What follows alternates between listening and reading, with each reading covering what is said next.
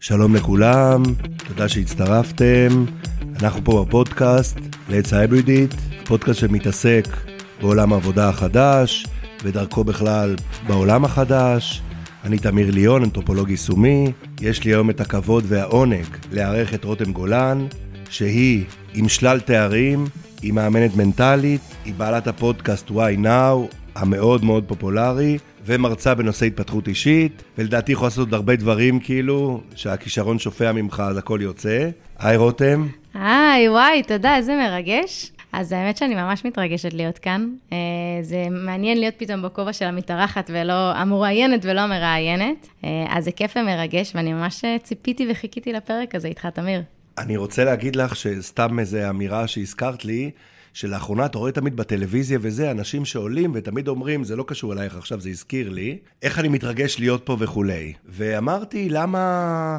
אני לא מתרגש, אה, אה, זאת אומרת שאני עולה בזה, אני מתרגש לדבר איתך, אבל ככה ניסיתי להבין מאיפה זה בא, ואמרה לי פסיכולוגית שעובדת איתנו, שהרבה מאוד אנשים, זה לא קשור למה שאת אמרת, הרבה מאוד אנשים, יש להם היום התקפי חרדה, וזה שהם באים ואומרים מול קהל, אני מאוד מתרגש, זה כאילו מאפשר להם לנהל את ה... כאילו להכניס, ואז הקהל אמפתי אליהם, ואז זה מוריד להם מהחרדה. זה נכון מאוד. זה נכון מאוד, גם לי זה מאוד עוזר. גם אני, כשאני עולה על במה, אני מרצה היום בדור ה-Y, ואנחנו עושים הרצאות על הבר, וגם לי מאוד עוזר להגיד בתחילת הרצאה, אני ממש מתרגשת, אני ממש שמחה להיות פה, וזה עוזר לי, מעין, בתוך. נדבר על אימון מנטלי, על איך זה עוזר לכבד את המוח, שהכל בסדר, אנחנו שמנו זה על השולחן, אנחנו לא מסתירים, אנחנו לא בעת מהלך של להסתיר, שאף אחד לא ידע שאנחנו מתרגשים, ויש לנו פיק ברכיים, אלא להפך, להגיד את זה, וזה מאוד מוריד את סף הלחץ. אז, אז אוקיי, אז קודם כל, תסבירי לי לאט-לאט, אחד-אחד. מה זה מעין מנטלית? מה זה אומר? איך העבודה נעשית? תביא חשבון שאני לא יודע כלום. סגור. אז אימון מנטלי זה למעשה לכוות מחדש את המוח לדפוסי חשיבה. בעצם יכול להגיע אליי מתאמן שלא לא מבין למה הוא לא מצליח להיכנס לזוגיות, ואנחנו לאט לאט מפרקים את אותו חסם שיש בנוגע לזוגיות, ואיך אנחנו מתחילים לייצר דפוסי חשיבה חדשים בנוגע לזוגיות. זה יכול להיות מישהו שמאוד מפחד לצאת לעצמאות, ואז אנחנו מדברים על למה, מה יש שם שממש מפריע לו, ואיך אנחנו יכולים לחשוב מחדש, מה הרווח בלעשות את הקפיצה, את הקפיצת בנג'י הזאת לעצמאות נניח, אל מול מה המחיר המאוד מאוד גדול אם אנחנו לא עושים. לכל דבר, אגב, לכל פעולה שלנו יש רווח ויש הפסד, בין אם זה להישאר במקום ובין אם זה לעשות את, את הקפיצה לדבר הבא. ובאימון המנטלי אנחנו מנסים לפרק מהו אותו דבר שבגללו אני תקוע תקועה, מהו אותו דבר שבגללו אני לא קופצת למים, אה, למה אני לא מצליחה לבחור קריירה, מה עוזר לי כרגע במצב שבו אני לא בוחרת, כלום. האם זה נותן לי מענה על משהו? ואנחנו לאט לאט מפרקים את כל הדברים האלו, ואז מצליחים להגיע לפתרונות, ואימון מנטלי, צריך להגיד, הוא קצר מועד, בסדר? זה לא כמו תהליך פסיכולוגי, פסיכיאטרי שיכול להימשך שנה, שנתיים או שלוש, זה תהליך של בין עשרה ל-12 מפגשים, לעתים גם חמישה, לעתים זה גם יותר קצר, תלוי כמה הבעיה היא ממוקדת, תלוי כמה אותו אדם מגיע ממוקד. כי אימון ו... זה גם תמיד מוטה תוצאות. כאילו. בדיוק. כאילו. אימון הוא תמיד למען מטרה מסוימת, תוצאה מסוימת, אנחנו מגדירים, באימון הראשון, השני, אנחנו כבר מגדירים מה מטרת היעד לעוד עשרה מפגשים מהיום, לעוד 12 מפגשים מהיום, ככל שהיא תהיה בהירה יותר, המטרה הזו, כך נגיע אליה מהר יותר. לא חשבתי לשאול את זה בשלב הזה, אבל אני כבר אגיד, ש... ותכף נדבר על זה, שיש לך פודקאסט מאוד מצליח, שנקרא Why Now, שמתעסק עם סוגיות שאת תגדיר הכי יותר טוב, שמעניינות אנשים צעירים. אז באותו היבט של מה שאמרת עכשיו, האם את רואה דברים, דור הצעיר, בעבודה, כאילו הם תוקעים, זאת דברים שאת עובדת איתם על דברים בעבודה, זה מעניין איזה דברים הם מביאים. את יודעת, כי הדור היותר מבוגר לא היה מגיע, היה מתמודד עם בעיות שלו בעצמו, או זורק אותם על אנשים בתוך העבודה, והם היו צריכים לסבול אותו, כי היה נשאר בעבודה 20 שנה. אז אנשים היו חוזרים, ההורים שלהם היו חוזרים, אה, וואי, הבוס שלי, ו-20 שנה הבוס שלי היה זה, והיום הם לא מוכנים להשלים עם זה.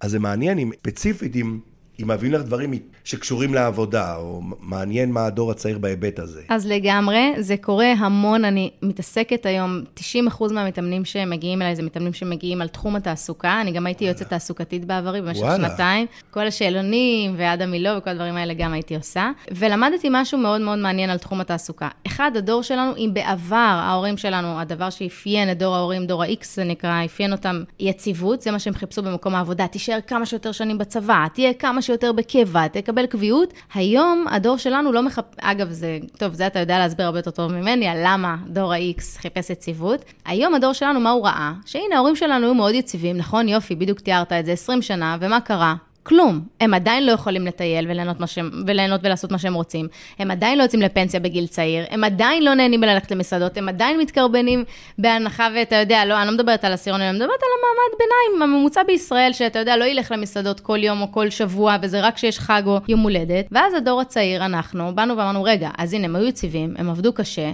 מה יצא מזה? דירה, כל הכבוד להם, אנחנו מאוד מעריכים את זה שהם הצליחו לקנות דירה, זה חד משמעית, כי אנחנו רחוקים מזה שנות אור, אבל בעצם הדור שלנו מחפש משמעות, ומחפש גיוון, ומחפש ריגוש, ומחפש להיות מש... בעצם משמעותי עבור, באותו הדבר שאני עובד, במוצר. אני חשבתי על זה, להגיד את זה בהיבט של, אני לפעמים קורא לזה העובד המודרני והעובד הפוסט-מודרני. העובד המודרני הוא העובד שעד היום, אגב, הוא קיים בהרבה ארגונים, כולל אגב בחברות הייטק והכול, ממהנדסים שעובדים הרבה זמן, רואים את זה בחברות שהן יותר שמרניות, אבל אנשים שהם בעצם הקטע באמת להישאר הרבה זמן, הם נאמנים לארגון עצמו, זאת אומרת, גם אם כולם עוזבים, הם נשארים, הם מקבלים, הם מקבלים את זה, הם מקבלים ביטחון, ביטחון תעסוקתי, התקדמות פחות או יותר עם הוותק. העובד הפוסט-מודרני שאת מתארת אותו עכשיו, שזה הדור הצעיר, הוא לא אכפת לו מהארגון בכלל, הוא נאמן נגיד ל... את תתקני אותי, כן? לפעמים למנהל שלו שהוא אוהב אותו, לחבר'ה שלו, לאתגר, סליחה, ש... שהוא, שהוא מקבל, והשינוי הוא ערך אצלו, זאת אומרת, הוא רוצה להתנסות כמה שיותר, אה, אז אולי הוא יישאר יותר מהדור הקודם, אבל הוא לא יישאר 20 שנה. זה מדויק. היום בעצם, אני, אני גם נתקלת בזה המון, שאנשים אומרים, טוב, מיציתי, אחרי עשרה חודשים מיציתי, אחרי שנה מיציתי, אחרי שנתיים מיציתי, למה? אתה שואל למה? למה מיצית? איך, איך ההורים שלנו לא מיצו ואנחנו ממצים, מה קרה פה? ואז הוא אומר, כי אני לא מתפתח, כי אני לא משתדרג, כי אני לא מתקדם, כי אני מרגיש שאין לי כלים, אני לא צובר עוד מיומנויות. ואז אתה אומר, רגע, מה רע לך? פשוט תישאר איפה שאתה נמצא, אל תצבור עוד מיומנויות, וכאילו, די, יאללה, שתוק ותהנה ממה שאתה מרוויח. ובעצם הדור הצעיר לא בא רק כדי להרוויח, זה ההבדל. כי ראינו הורים שעובדים קשה כדי להרוויח, לא יצא מזה מי יודע מה. סבבה, הם חיים מכבוד, הכל אחלה, אבל הם לא חיים את החיים שהם באמת רצו כל חייהם.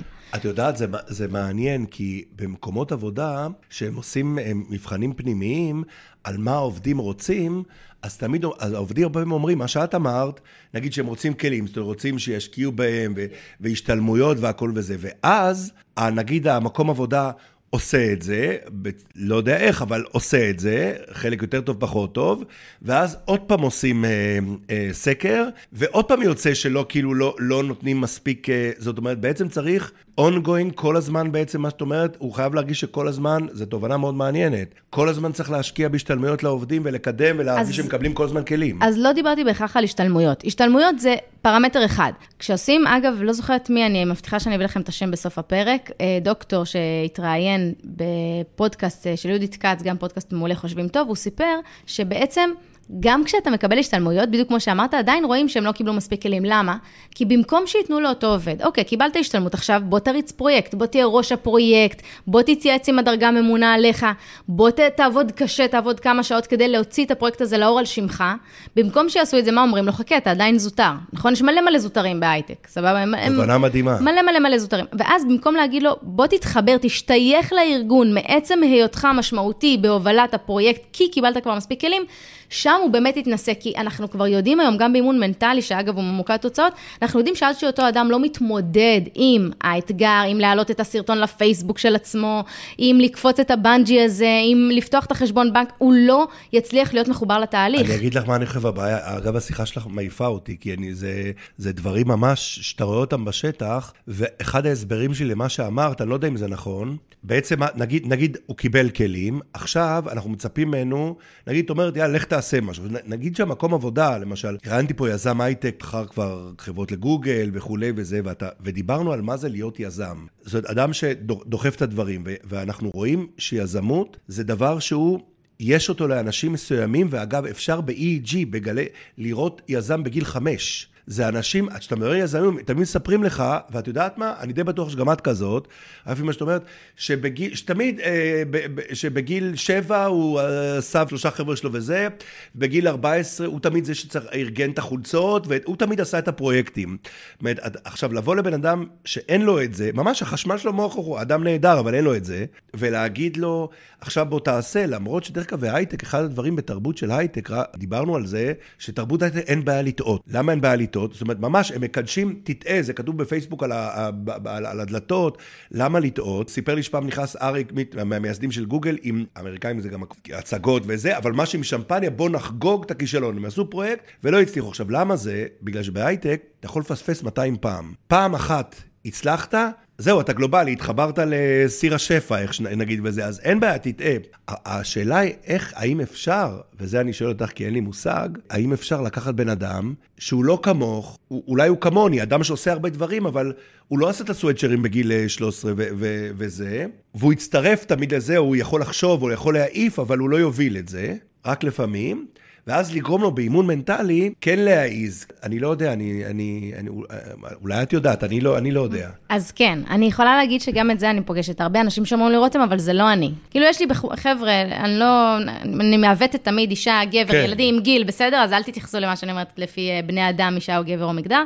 אבל יש לי מישהו שמגיע אליי ואומר לי, רותם, תשמעי, אני רוצה לצאת לעצמאות, אבל זה לא אני, בדיוק כמו שאתה אמרת, זה לא אני, זה לא האופי שלי, אני לא איזה יזם, אני לא זה שעשה את החולצות בגיל אפס, או ארגן את כל החברים למדורה לקראת ל"ג בעומר, אז מה עושים? אז באמת בתהליך אימון מנטלי, היופי הוא, כמו שאמרתי, הוא מאוד קצר מועד, ויש משימות משבוע לשבוע. כלומר, ברגע שאותו אדם מתנסה בלהתחיל לחשוב את החשיבה היזמית, בלהכריח את עצמי להיות בקצה היזמי הזה, אז אני רואה מה קורה ברגע האמת.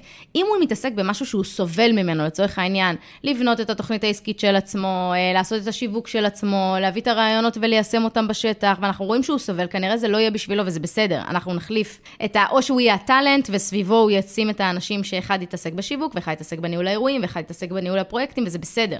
והוא יהיה רק הטאלנט, זה יכול להיות. או שאנחנו פשוט נגיד, נראה במהלך הדרך שגם כשקצת קשה לו, למה? כי הוא יוצא מאזורי הנוחות ואין מה לעשות, בתהליך אימון מנטלי יוצאים מאזורי הנוחות, לא יעזור, אי אפשר להתמודד, לגדול, להתפתח בלי לצאת מאזורי הנוחות. אנחנו נראה שקשה לו, אבל בסוף הוא נהנה מהתוצאה, בסוף הוא נהנה מהפידבק, הוא פתאום, הוא חוזר הביתה באנרגיות מאותו פרויקט, אותו דבר שהוא עושה, אנחנו נבין שזה כן משהו שמתאים לו, וצריך לראות איך לדייק את כל התהליך הזה עבורו. את יודעת מה, אני רק עכשיו uh, קלטתי, זה נשמע מפגר. מה זה באמת לאמן, זאת אומרת, בתכלס, אתה אומר, לא משנה כמה אתה מוכשר, או כמה זה, תתאמן במשהו, שאנחנו יודעים את זה אגב, דרך אגב, שבכל הספרים של, אתה יודע, עשרת אלפים שעות, זה שעות להצליח, פתח איזה, כמה התאמנת, מתאמן, ותתגבר, כי פשוט עשית את זה. נכון. שאגב, ו... זה בדיוק כמו אימון ספורט, בסדר? הרבה אנשים אומרים לי, מה זה אימון מנטלי? הדרך הכי טובה להסביר אימון מנטלי, זה בדיוק כמו שאתה הולך לחדר כושר ומחזק את שרירי הידיים שלך, כי החלטת שזה השרירים הכי חשובים לך בגוף, בסדר? אתה תעשה את זה יום אחר יום אחר יום. הרי, אתה מסכים איתי שאתה לא תאהב ללכת לחדר כושר, די, נו, אני לא קונה את זה שאנשים אומרים לי, כן, אני באווירת שיא. די, יש מעטים כאלה, יחידי כאלה, סגולה. כן, יש, צריך יש. להרוג אותם. נכון, יש יחידי סגולה כאלה שהולכים לחדר כושר והם בעננים בבוקר, באורות, אבל בתכלס, רוב האנשים לא. מרבית האנשים מגיעים לאימון, לריצה, לספורט, אומרים, יאללה, אני יודע שזה כזה קצת קשה ולקום מחמש בבוקר או שש בבוקר, או לסיים את היום בשמונה בערב עם אימון וזה קשה לי, אבל אני יודע שכשאני אסיים אני ארגיש טוב, וזה בדיוק כמו אימון מנטלי. אני יודע שבהתחלה זה יהיה קשה. ברור לי שכשאני אצא מאזור הנוחות זה לא יהיה לי נוח, אני לא אוהב את זה, זה לא יהיה לי כיף. למה? כי המוח שלי אומר, אלרט, אלרט, אסור, אסור לעשות שינוי, כי המוח שלנו יתרגל ללזהות מה סכנה ומה, זה אתה בטוח כבר הסברת הרבה פעמים, אנחנו, המוח שלנו נועד כדי לשרוד, והוא בעצם מזהה מה מסוכן לנו ומה טוב לנו, מה בריא לנו. אז בעצם, אם, אם, אם אני מבין, אני לוקח מזה עכשיו משהו לאנשים צעירים וגם מעניין, כי את יודעת, את מדברת עם הרבה חבר'ה, יש פודקאסט שעובד רק על אנשים צעירים, שמקיף את העולם שלהם, ואת אמרת חדר כושר, וקפץ לי הקטע, אני, אה, הרבה פעמים אומרים לאנשים צעירים, שה... החלוקה שלהם בין עבודה לפנאי היא חלוקה אחרת מההורים. אם ההורים קידשו את העבודה ורק עבודה, ואם אתן לך דוגמה, דיברתי לפני שבוע עם בחור צעיר, סתם שרצה לדבר איתי, אני לא, לא יודע למה, הוא ראה אותי באיזה הרצאה ו- ורצה להיפגש איתי. הוא אמר לי שהם עובדים, שכאילו הוא עובד, עובד בנדל"ן, הוא מאוד צעיר, ב-22-3, הוא אומר לי, אין לי מי לדבר, כל החבר'ה שלי עכשיו, לא יודע מה, עושים בנקים בקולומביה, ואני, אה, אין לי מי לדבר בגילי. כנראה גם מרוויח הרבה, הוא מתווך ועושה כל מיני דברים, והוא אומר לי שהחבר'ה שלו, גם, זאת אומרת, המשפחה שלו, שהם יותר מבוגרים, לא, תעבוד, תעב, כאילו, תיקח, תיקח כל פרויקט, והוא אומר, לא, אני... בוחר רק את אלה שאני יכול להרוויח עליהם הרבה, אז בעצם הוא אומר, אתה יודע מה, אני לא עובד קשה. הוא מרוויח הרבה והוא עובד, זאת אומרת, הוא לא לוקח, ואני רואה את זה הרבה, הדור הקודם היה לוקח כל עבודה. לא משנה אם היא קטנה או גדולה, במקצוע שלו, כן? לוקח כל עבודה כי לקחת עוד עבודה. הם קידשו את העבודה, הוא לא. הוא מקדש את הפנאי, הוא רוצה גם לחיות, הוא רוצה גם זה, וזה אולי אה, משהו שאתה רואה ולא ראית בדור. זאת אומרת, עבודה היא חשובה וכדי להשיג משהו. כמו שאני מבין, כדי להשיג משמעות, לפי מה שאת אמרת, אולי כדי להשיג איזה well-being מסוים, זאת אומרת, זה מעניין, הם רוצים דברים אחרים. נכון, ואנחנו יכולים גם לראות, אני יכולה גם לשים לב שכל מי שמגיע אליי בסוף, מה שהם מחפשים זה להתפתח ולגדול. כי אנחנו יודעים שאם פעם ההורים שלנו אמרו, יאללה, תישאר, הכל סבבה, לא נורא, זה יעבור, זה יהיה בסדר, היום האנשים לא מסוגלים לסבול את היאללה, זה יעבור ויהיה בסדר, כי אנחנו רוצים כל הזמן להתפתח ולגדול. אז כמו שאתה אומר, הוא לוקח את מה שמגדיל אותו, הוא לוקח את מה שמגדיל אותו מבחינת הכנסות, את מה שמגדיל לו את השם, והוא אומר, לצד זה אני אפתח את ה-well-being שלי ואת הזמן שלי ואת הפנאי שלי, כי אני חי עכשיו. הדור הזה מאופיין מאוד בחי עכשיו, אנחנו חיים עכשיו, אנחנו חיים בסטוריז, אנחנו חיים באינסטגרם, בטיקטוק, אנחנו חיים עכשיו, אנחנו לא נחיה בגיל הפנסיה. וזה עוד דבר שהיום המקומות עבודה כושלים מלעשות אותם לטעמי, כי מה שהם אומרים, בואו אנחנו נביא לכם את החדר כושר, בואו נביא לכם את ההשתלמויות, והנה זה הפנאי שלכם. האמת היא, זה לא נכון, בסדר? זה לא הפנאי שלי.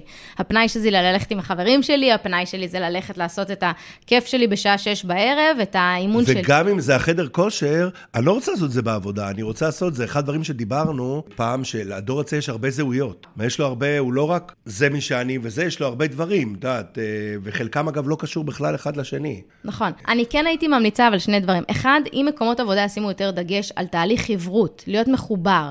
להיות מחובר זה לא לקחת את החבר'ה לעשות להם סדנת אה, ODT, ובואו נעשה עכשיו, אה, נחבר אותם בחבלים בחוץ ויהיה סבבה, אלא באמת בואו נדבר על תהליך חברות, על חונכות, על בן אדם חדש שחונך בן אדם צעיר, על איך לייצר איזשהו אה, בפנים, בתוך המערך הארגוני, הפסקות צהריים שהן ביחד עם מחלקות אחרות בכוונה, על דברים שהם באמת תהליכי מחוברות יומיומיים, ולא איזשהו פרויקט של יאללה, הנה עשינו טיול, בואו נחזור לעבודה, הכל יהיה סבבה, או הנה יש חדר כושר. את מתפרץ פה לדלת פתוחה, כי אנחנו הרמנו הרבה דרגות קדימה, ויש uh, מחקר שאנחנו עושים בתוך חברות, שנקרא מריו, MRI Organization, שבהתחלה נולד כדי להעביר חברות לעבודה היברידית, שחלק בבית, חלק לא, והוא יושב על שלוש רגליים, שאחת מהן זה הקוהסיב, הלכידות, בדיוק מה שאמרת, וברמה אנתרופולוגית פירקנו את הלכידות לתשעה מרכיבים, שכל קבוצה בעולם שבט קניבלים, חברת גיימינג, לא משנה איזה קבוצה, אה, חלק מהם, זה, זה, זה, זה מה שמחבר אנשים ביחד. מרמות של שפה משותפת, שזה יכול להיות סלנג וכל נק... דווקא הדברים הלא פורמליים. לא הטקס העובד המצטיין, אלא רותם ואני בעבודה תמיד הולכים לעשן סיגריה בזה, זה מה שמעניין אותנו, ועוד, ו- ו- ו- ו- ואמפתיה ומלא דברים, וכל אחד אפשר לעבוד עליו ולחזק אותו, ובאמת לקחנו את זה מדעית אה, לעומק. זה בול מה שאת אומרת, כי אנחנו רואים שאנשים מחפשים את החיבור, כי האדם מקבל, דרך אגב, משמעות דרך שייכות. תמיד חושבים שהאדם מקבל משמעות דרך מה שהוא עושה. זאת אומרת, אני עובד במד"א, בואו ניקח קטע קיצוני, לא בהייטק, אני עובד במד"א, אני עכשיו הצלתי אנשים, יש לי משמעות. מסתבר שהאדם מקבל משמעות רק דרך שייכות. את יודעת מה? יש לי כבר סיסמה לדור הזה, לפי מה שאת אומרת, הם רוצים כל, אם כבר לבד, אז שיהיה בתנועה. שיהיה בתנועה. שאגב, זה בדיוק מה שאתה אומר, שיפה לראות שהיום הרבה אנשים, כמו שאתה אומר, הנה, לוקחים אותך לעשות את המבחנים האלו ואת העבודה הזאת של איך לייצר את התהליך האמיתי הזה של להיות ביחד ולהיות שייך למקום, כי בסוף אתה בא בשביל האנשים. זה, זה אחלה, אנחנו באים בשביל המוצר, בשביל המשמעות, אבל אנחנו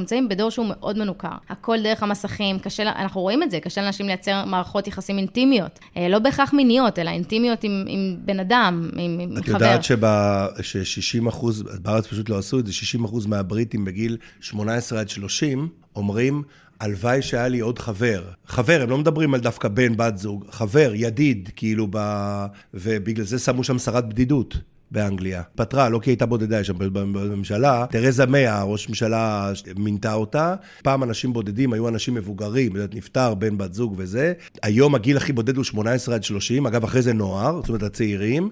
מסתבר שאנשים בודדים הם הרבה יותר חולים. כולל מחלות קשות, והמחלות עולות למדינה המון כסף. אז הם שמו שרת בדידות לחסוך כסף. בסוף הכל זה כסף. בסוף הכל זה כסף. לא שהם אוהבים אנשים. כסף, כוח, פוליטיקה. אבל אתה רואה את זה באמת, יש בעיה. גם בעבודה, זה, אתה רואה שיש להם בעיה להתחבר, כמו בזוגיות. זאת אומרת, נגיד, את ואני טיפוסים, נראה לי, אני מהמר עלייך, שאת יודעת, אני, תני לי לשבת פה שלוש דקות, כולם מספרים את הסיפור חיים שלהם פה בזה, ונראה לי שאת ככה לגמרי. נכון. אבל הרבה מהם, הם, כמו שאת אומרת, הם לא התאמנו בזה פשוט. נכון. הם ישבו, זה פשוט אימון. זה פשוט אימון, וזה למה הדור שלנו יותר קשה לו, כי אנחנו מול המסכים, אנחנו לא מתאמנים בזה בלראות עיניים, בלתקשר. אני כן יכולה להגיד, אבל, כי אנחנו לקראת סיום, שמה שאנחנו בעצם עושים גם ב-why now, ולמה הקמנו את why now, היה מתוך מקום שבאמת אנשים, היה חסר להם ידע, חברים, סביבה, בדיוק כמו שאתה אמרת, סביבה כזאת של אנשים שרוצים להתפתח אישית וכלכלית. ואנחנו מתעסקים, הקמתי את הפודקאסט כמובן יחד לצד אה, שי ביבס, שהוא מתעסק בכל התחום הכלכלי, אני מביאה את כל התחום המנטלי, כל העולם של ההתפתחות האישית, ואנחנו ביחד מייצרים קבוצה של אנשים שמתפתחים אישית וכלכלית ומייצרים לעצמם סביבה, בדיוק כמו שאמרת, אותו בחור בן 22 שאין לו סביבה, אין לו עם מי לדבר על זה, אין לו עם מי לחשוב, לרוץ קדימה, לדמיין, ליצור, אז אנחנו מאמינים שכן צריך שיהיה דבר כזה, אנחנו גם רואים שזה אחד הדברים במחקרים שמרים את כל, סטטיסטית זה ירים אותך, יעיף אותך לשמיים, הסביבה שבה אתה נמצא. אז זה בדיוק מה שאנחנו עושים בגלל מה שאמרת. אנשים בגלל זה שומרי משקל, שדרך אגב דעתי פשוט רגל עכשיו, אבל לא קשור לזה, אה, כל הדברים האלה עובדים, כי בעצם, בגלל זה כל התוכניות של אפילו יורדים בגדול, כל הדברים, כי בעצם אתה, אתה מול קבוצה, והקבוצה היא קבוצת תמיכה, לטוב ולרע. בדיוק. זה לטוב ולרע, וזה גם מאוד מאוד עוזר. אתה נמצא באנשים שזהים לך, שרוצים את אותם רצונות כמוך, פלוס מינוס, שרוצים להגיע לאני הגדול יותר של עצמם, והם נמצאים בסביבה שמדרבנת אותם לזה, וזה עושה תוצאות שהן, באמת, זה לא יאומן איך לא, חש... איך לא חשבו על זה קודם, איך בעצם לא עשינו את זה מגיל אפס, זה מטורף, כמה אנחנו לאט לאט מתרחקים מהסביבה שלנו במקום לעשות ההפך. הרבה מאוד מהילדים הם סך הכל ביישנים, רוב הילדים ביישנים, רוב, לא כולם. פעם ביישן מה היה קורה לו? היה יושב בשכונה 20 שנה, דופק את הראש עם אחר, בסוף היית אומר, מה זה הייתי בשכונה? אולי היה פותח את הפה. היום ביישן הזה נכנס לחדר, כמו שאת אומרת, כי יש לו כאילו גירויים בחדר, והיום אתה רואה שיש, שהפחד המרכזי זה, יש לנו היום, את יודעת שחרדה, כאילו קהל וזה, לא ברמה שאת עומדת עכשיו מול 300 איש, או 3,000 איש, לעמוד את מצגת שלושה חבר'ה בעבודה, הם לא מצליחים. הם לא מצליחים, כי זה, זה היום החרדה מספר אחת באמריקה. שלושה חבר'ה בעבודה, הוא לא מצליח, ואני רואה את זה כל הזמן גם פה. תעמוד, תן מצגת עכשיו רק לי, כי בעבודה ראית כל הזמן, אותו אחד שאימנת אותו, ועכשיו הוא, הוא בא בעבודה והוא מציג לחבר'ה שלו, אומרים לו, יאללה, תציג לשני חבר'ה, והוא לא מצליח. צריך להתאמן גם בזה. נכון, צריך להתאמן באחד, ואז שניים, ואז שלושה, גם פה. הרבה אנשים קופצים מהר מאוד למים, יאללה, אני אקפוץ עכשיו, אני אעבור להייטק, יאללה, עכשיו אני אה, הולכת להיות אה, מאמנת או מרצה. חכו, זה לאט-לאט, אנחנו עוברים תהליכים, זה, יש תהליך של לעשות את עם עצמי קודם, ואז רק לתמיר אני אציג את המצגת, ואז אני אציג לתמיר ולרותם ביחד את המצגת. וגם פה הרבה אנשים, בגלל שאין לנו סבלנות, ואנחנו רוצים כבר, יאללה, תביא את המשכורת הגבוהה, יאללה, תביא כבר את התפקיד הבא, ואז מגיע התפקיד הבא, הוא המשכורת הגבוהה, ואז מה קורה? חרדת ביצוע. מאוד מאוד גדולה. למה? כי לא היה פה שום תהליך הגיוני ולגיטימי שאנחנו רוצים לעבור אותו, כדי שכשתגיע הקפיצה הגדולה הזאת, אנחנו נהיה ערוכים לנפשית, מנטלית. אני אגיד עוד משהו, מעבר להמלצה האדירה שלנו על why now, שזה סופר חשוב לאנשים, במיוחד בגילאים האמורים, וגם לדעתי לאנשים במקומות עבודה שהם רוצים לדעת אה, מה מעניין את האנשים האלה, שהם העובדים הבאים. אבל אני רוצה להגיד, אם את עכשיו באה למקום, בעצם את גם מרצה בנושא התפתחות אישית. איפה אגב? באיזה סוג של מקומות? אז זה קורה או בברים שאנחנו עושים, או בארגונים שמזמינים צבא, ארגוני הייטק, כל מי שמזמין, אנחנו מגיעים ומדייקים את התוכן עבור אותו קהל. מעולה. אז זאת אומרת, בעצם באותו מקום, אם נגיד יש אנשים צעירים, אז בעצם יכולה להגיד להם כמה דברים שאמרת עכשיו בעצם, שזה אגב מאוד מאוד קשה להגיד לבן אדם, אתה צריך לקחת את הזמן שלך אה, ולהתפתח. אני, אה, אני, יש לי רושם שכאילו הדור הצעיר, כאילו הרבה יותר מתוכננים, כאילו, מבחינת שהם קוראים הרבה דברים של איך צריך לעשות את זה, דברים כאלה, וזה מלחיץ, כי אני לא יודע, אני אה, לא, לא, זה אולי יכול להשפיע עליך, אבל כל אחד בסוף את הסגנון שלו. אתה לא יכול לעשות כמו מישהו אחר. ואז שהם לא עושים כמו זה, משהו אצלם לא בסדר. וגם, נראה לי בעוד בעיה מרכזית, שיש לך את הפלטפורמה שאתה כל הזמן משווה, ואז ישר זה מוריד אותך. זאת אומרת, יש פה, כי, לא, כי אתה לא כמו ההוא שבכלל בטח משקר, כאילו, ולא זה, וזה צריכים לעבוד עם האנשים. תשמעי, את עושה עבודה סופר חשובה, זה נראה לי, זה לא ברמת, אה, זה, זה, מה אני אגיד, זה מצווה. קודם כל, תודה, וזה מרגש לשמוע, וזה פתאום לשמוע, לדבר על זה עם מישהו שהוא לא בפודקאסט של, שלי, של וואי נאו, זה, זה מגניב. אני עוצר את עצמי בפודקאסט כל הזמן, כי אני מדבר איתך שעות, שעות. שעות, יש לך תובנות. אני תמיד מעריך אנשים שבאים מהשטח. זאת אומרת, לא מי שעכשיו קרא וזה, אלא מי שעומד מול האנשים האלה כל הזמן כמוך, אוקיי, ורואה, כי רק, רק השטח יכול להביא דברים, זה ההבנה שלי כאנתרופולוג. ואתה רואה את המצוקות. עכשיו, השאלה האחרונה, האם, האם זה מצליח? זאת אומרת, איך הדור הזה... כי אני חושב שאין דבר כזה דור טוב ודור רע. דור הוא, הוא מה שהוא. זה מצליח, אנשים יכולים לעשות שינוי, ואנשים צעירים יכולים קצת לקבל את ה vibe שצריך. כן. לאורך זמן גם? כן, אז קודם כל חד משמעית כן. אם מישהו שומע אותנו עכשיו, אני ממש הייתי ממליצה יותר מהכל, זה להבין שאנחנו יכולים לבחור את החיים שאנחנו רוצים לעצמנו. בזה, פה מתחיל תהליך שינוי. תהליך שינוי אמיתי מתחיל בלהבין שמגיע לי יותר, או אני רוצה יותר, או אני רואה את עצמי במקום אחר, ב-level אחר, בתחום, בסקטור אחר, לא משנה מה זה, ולהאמין באמת שאני יכולה לעשות את זה. משם, הדרך היא קצרה, כי זה פשוט לבנות את המסלול הנכון עבורי, אבל החלק הכי קשה זה להאמין שאני יכולה יותר, ש- שאני אצליח, שאני מסוגלת. וזה הדבר שאם אתה שואל אותי, למה התהליכים כן מצליחים? כי כשמגיעים אליי, מגיעים אליי ממקום שכמו שאמרת, של מצוקה. מגיעים אליי ממקום ש, אוקיי, אני ניסיתי כבר וזה לא עבד לי, אז רותם, מה צריך, מה אני אעשה? תגידי, אם אני מקום עבודה, ואני מבין מה שאת אמרת, ואני מבין שאני צריך להשקיע בעובדים ולהביא אותם, ואני מזהה עובד שיש לו פוטנציאל, למה שאני לא אצלצל לרותם? כמקום עבודה בכלל, ויגיד אני רוצה שתעבדי, כאילו הבחור הזה, אני חושב שאפשר להביא אותו יותר, ואז הוא גם יישאר, גם ירגיש שהוא מקבל, גם באמת יהיה אפשר להביא. למה אין, למה אין, אולי יש, סליחה, ואני לא יודע, למה אנשים במקצועות שלך, בתוך, בתוך ארגונים, עובדים עם ארגונים ולוקחים משם אנשים? כי טיפול פסיכולוגי למשל, במיוחד ראינו בקורונה עכשיו, כן נותנים. את יודעת, כאנשים מצוקות וכולי וכולי. נכון, אני מסכימה איתך, אני חושבת שאם ארגון ישכיל לקחת מאמנים, מאמנים מנטליים, שקצר מועד, עשרה מפגשים, חמישה מפגשים, ויגידו, אוקיי, יש לי פה עובד שהוא סופר מיומן, אבל אני מרגיש שמשהו פה לא תפור לו טוב. יכול להיות שאנחנו נזהה בתהליך האימון מה החוזקות שלו, ואולי נעשה לו shifting אפילו קטן, אתה יודע, זה רק להזיז את האצבע, ואנחנו נגלה את התפקיד שהרבה יותר מתאים לו, והוא גם הרבה יותר רלוונטי לארגון, והוא גם ייתן הרבה יותר תפוקה ומשמעות בארגון. אז זה משהו שחד משמעית אפשר לעשות אותו, ארגונים, לצערי, לא עושים את זה, אני בדקתי, חיפשתי, אנחנו, אני עושה תהליכים פרטניים, אני עושה תהליכים עם מנהלים, אבל לא ראיתי ארגון שאומר, קחו, אלה, זה, זה האחת, שתיים, שלוש, חמישה, שישה אנשים שלי, ואני רוצה שאיתם יעברו את ה...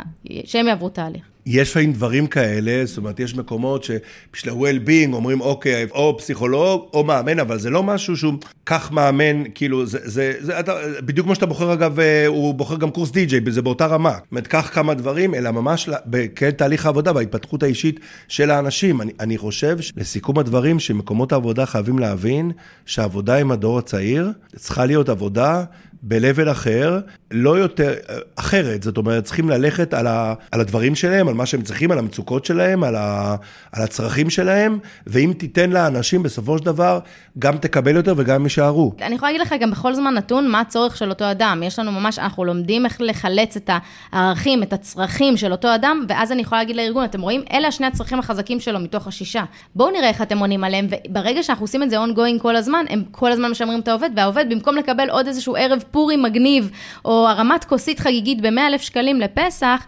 במקום זה הוא מקבל ארגון שבאמת רואה את הצרכים שלו, ובאמת אומר, אוקיי, אני יודע איך לענות לך על הדברים האלו. קיצור, הכל צריך להיות היום טיילור מייד, לא נכון. כאילו משהו כזה, כולם uh, קורס די-ג'יי. אני מסכימה ממש. תשמעי, אפרופו בדי-ג'יי ובריקודים, אז אני נאלץ לעצור, צריך לאבד מה שאמרת, אני הייתי ממליץ להקשיב לזה, אני באופן אישי הולך להקשיב לזה כמה פעמים. אמרת כמה תובנות שהן זהב, גם לארגון וגם לאנשים, שזה רק הראה כמה ידע יש לך. אני מאוד ממליץ אה, לשמוע את וואי נאו כל הזמן, לחפש את רותם, איפה אפשר למצוא אותך? בהכל, בטיקטוק, באינסטגרם, בפייסבוק, ביוטיוב. אה, יוטיוב עולה פינה חדשה, כל יום ראשון פינה כלכלית, כל יום חמישי פינה של התפתחות אישית בקטנה, חמש דקות, שבע דקות.